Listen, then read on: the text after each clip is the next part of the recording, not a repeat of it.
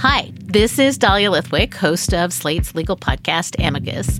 If you're listening to this show, you might be interested in Amicus's live show that we're hosting in Washington, D.C. on Tuesday, May the 14th. My colleague, Mark Joseph Stern, and I will be talking to some amazing guests, including Sherrilyn Ifill and a sitting state Supreme Court justice all about how originalism, a relatively recently invented way of interpreting the Constitution, has taken over the Supreme Court and radically reshaped the law. It's been doctrinal rocket fuel for the conservative legal movement and facilitated the rolling back of abortion rights, the expansion of gun rights, and the obliteration of the separation of church and state. And as another wildly consequential Supreme Court term careers to its end, the court's originalists are on a tear.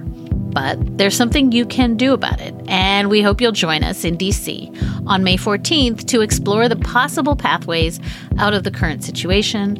Go to slate.com slash amicus live for tickets.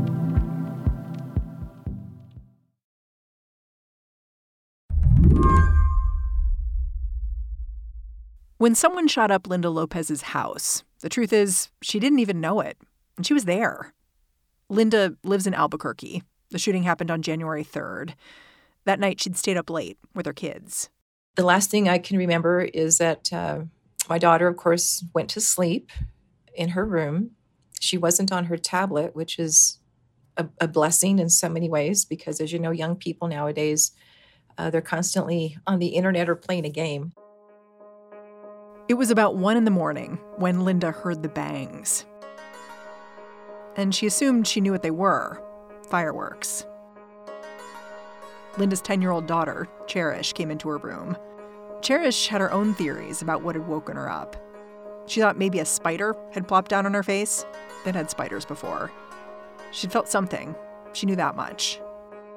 She did tell me that she had felt like some sand or dirt on her face and on her nose.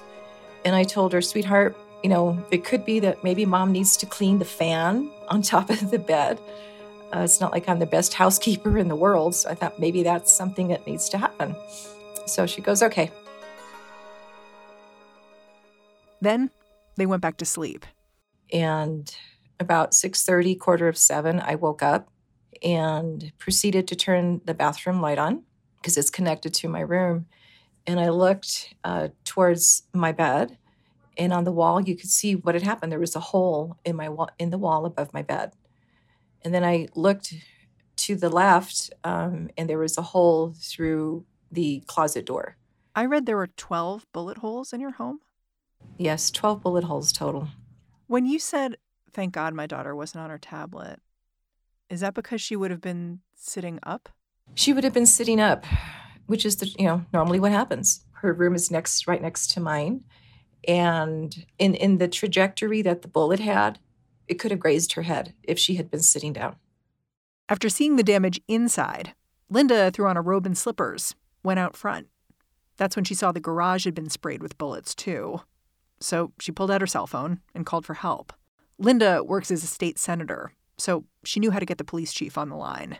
And within 30 minutes, um, police were present. And uh, I had to wake up the children because they were still asleep. And I let them know, got to get dressed because we're going to have some officers coming to the home. You've been working in politics for almost 30 years. At what point did it cross your mind that what happened to your house on January 3rd might be politically motivated? I'm starting my 27th year here in the legislature. I've had threats over the years, maybe via email, right? Or maybe somebody will leave a crazy message um, on my, my home phone number, the message machine. But it's never risen to this point.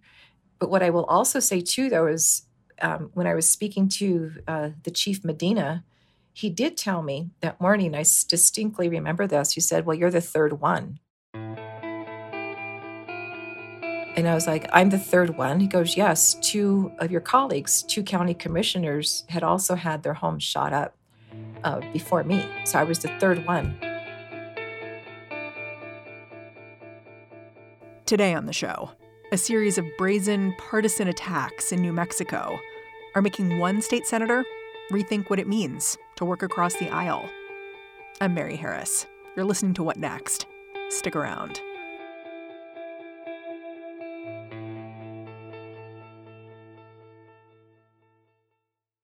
This episode is brought to you by Discover. When it comes to your finances, Discover wants you to know they are the credit card that is always there for you. With 24 7 US based live customer service, everyone has the option to talk to a real person anytime, day or night. Yep, that means no more waiting for quote normal business hours just to get a hold of someone. We are talking real service from real people whenever you need it. Get the customer service you deserve with Discover. Limitations apply. See terms at discover.com/slash credit card. As soon as Senator Linda Lopez realized other politicians had been attacked, she started reaching out to them. And pretty soon she realized it wasn't three Democrats who'd been shot at, it was four. And for a little while, no one knew why exactly. But pretty soon, that changed. Well, the FBI is investigating a string of shootings targeting the homes and offices of Democratic officials in Albuquerque, New Mexico. Eventually, police ended up tracing the attacks to a man named Solomon Pena, who'd recently run for the state House of Representatives as a Republican and lost.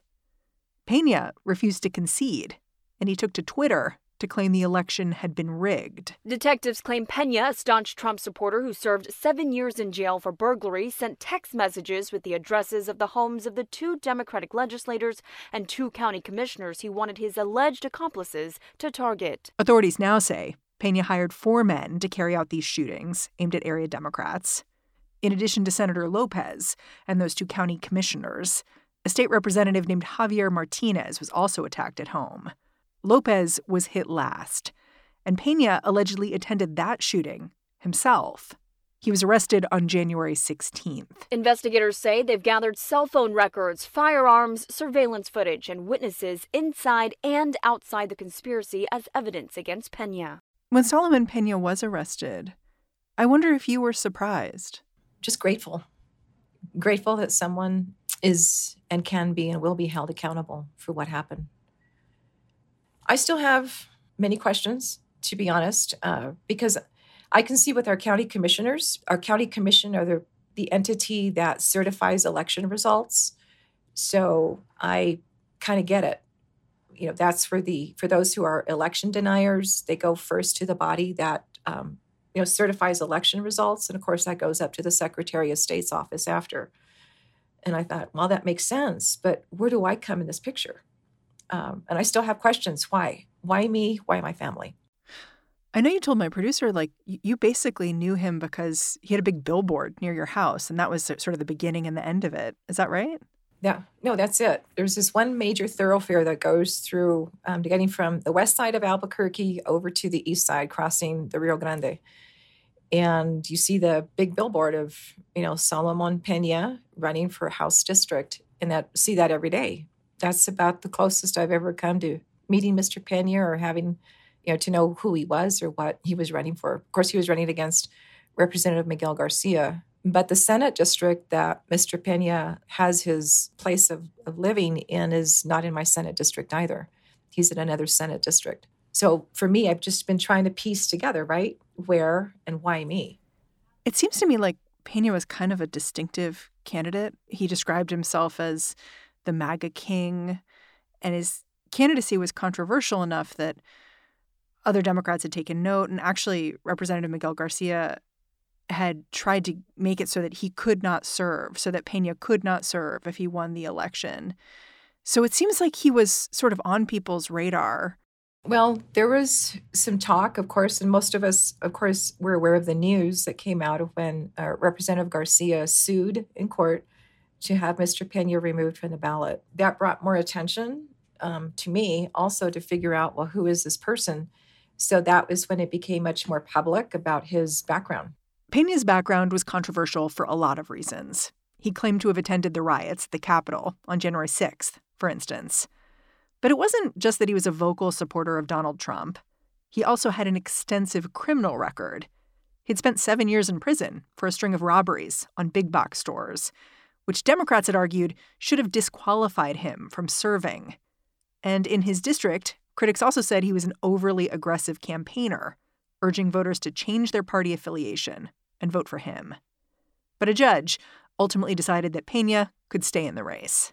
What I have seen over my years is judges are very reluctant to remove somebody from the ballot. And it, it's I've seen that over the years. So quite frankly, I assumed that Mr. Pena would still stay on, and of course that's what the judge decided. Eventually, Pena lost his legislative race. Yes. By a significant margin, like 50 points almost. Right. The district that he was running in as a Republican is a solid Democrat district. And um, I think he already knew what the outcome was going to be, quite frankly. Yeah. One of the strange things to me is that right after he was allegedly involved at the shooting at your home, Solomon Pena was elected to a leadership position in the county Republican Party. Yes. He was a, a county ward chairman. Yeah, for the districts, um, our county is broken up into wards. And in the particular ward, yes, for the Republican Party, he was elected, which is so ludicrous. I am hoping uh, that the Republican Party of Bernalillo County will remove him at this point in time. But uh, as you may have seen, also the response from uh, the Republican Party for the state, it's uh, kind of interesting where they're waiting until he's proven guilty. Um, then he can, you know, other things can happen. When yet you look as to how sometimes uh, the the wording and the push that the Republican Party sometimes has is like, you know, uh, arrest them, put them in, get rid of them, do this kind of stuff. But now it's one of their own. And it's kind of like, well, let's remove him. He's been arrested. Um, the decision that was made by the judge yesterday in district court, he's going to stay in jail until the trial begins, which I'm grateful for also. But there should be an automatic removal as ward chair in the South Valley of Albuquerque. So TBD. Let's see what you know what they really are going to do. Have any of your Republican colleagues reached out to you to talk about what you experienced? I do have a couple of legislators who did reach out to me and um, did share of their disgust with what happened. And I really appreciate the outreach um, that did take place. I know that Senate Republicans did have a press conference that mentioned something to the effect that, you know, this is uh, uncalled for, et cetera, et cetera. Uh, but um, that's part of the extent of it at this point. Yeah, I wonder if you thought about saying, like, I'm so grateful for your comments. What are you going to do now? you know? I think that's also part of, of a conversation that still needs to be had. You know, on a national level, this thing, this action happened here in New Mexico, yes, but it's happened in other places across the country. So it's not just localized, it's not just here, but it's across. You can look at the governor of Michigan. A plan to kidnap Michigan Governor Gretchen Whitmer and then what they were planning to do to her. 13 suspects arrested, including seven. You can look at our Secretary of State here in New Mexico who's been threatened. Firm today, New Mexico Secretary of State Maggie Toulouse Oliver received threats to her safety through email and phone calls this week. And this is not the first time. She got similar ones. You can look at other secretaries of state, right, who've also been threatened because of this whole issue of election deniers. And that's kind of what um, happened on January 6th with the insurrection. For me, I just see it as it's a it's a bigger issue across this country. So it's not just localized here in New Mexico, safeguarding our democracy. As I said before to some other folks in conversation, is I'm sworn to uphold the Constitution of the state. I'm also sworn to uphold the Constitution of, of the United States of America also. And apparently the National Republican Party is they got problems. And if the national folks can't take care of it, then what are we going to do at the local level? After the break, how Linda Lopez plans to bring her personal experience to New Mexico's state legislature.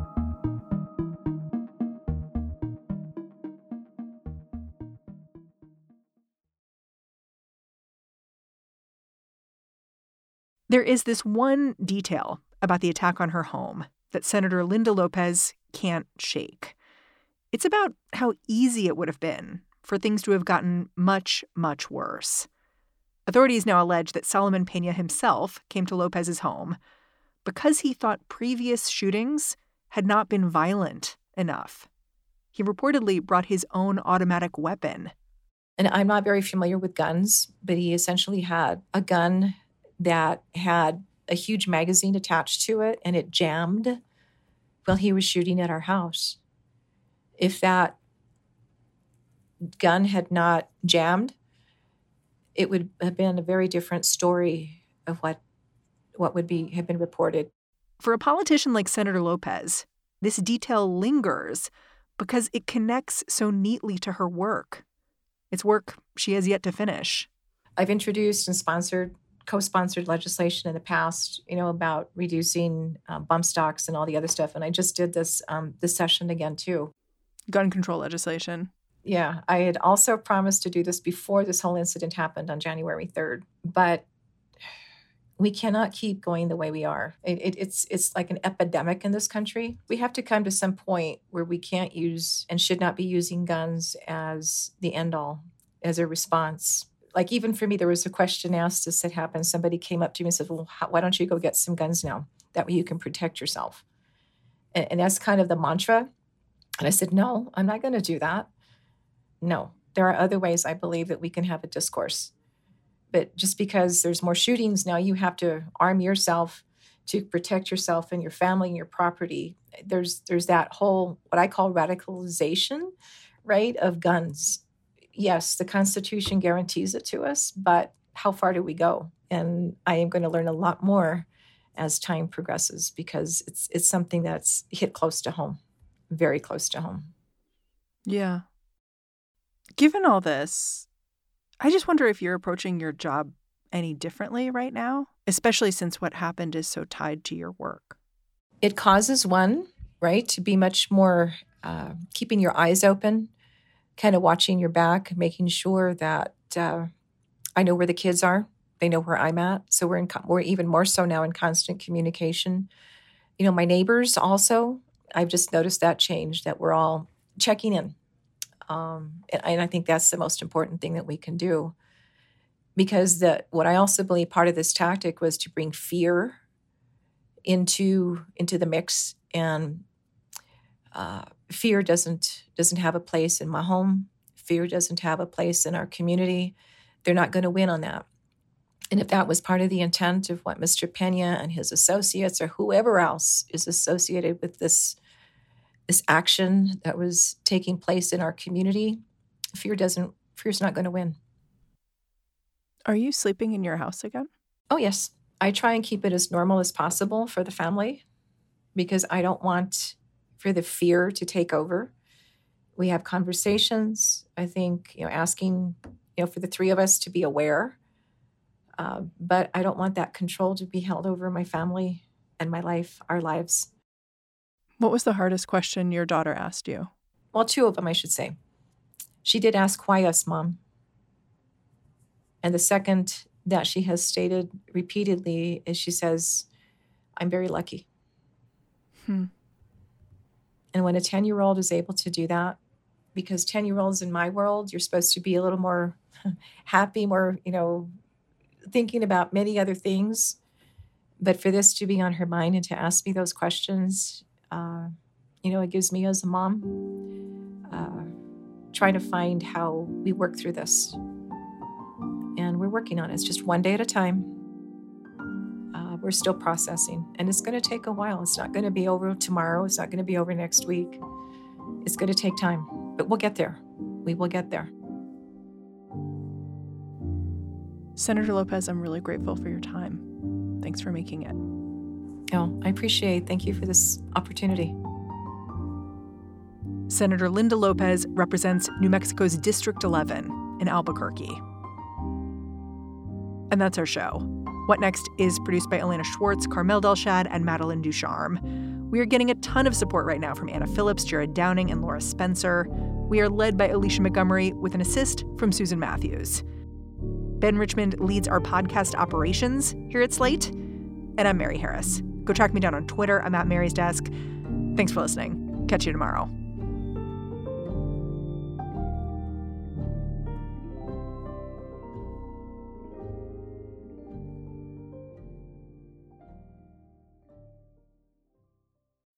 When you need mealtime inspiration, it's worth shopping Kroger, where you'll find over 30,000 mouthwatering choices that excite your inner foodie. And no matter what tasty choice you make, you'll enjoy our everyday low prices, plus extra ways to save, like digital coupons worth over $600 each week. You can also save up to $1 off per gallon at the pump with fuel points. More savings and more inspiring flavors make shopping Kroger worth it every time. Kroger, fresh for everyone. Fuel restrictions apply.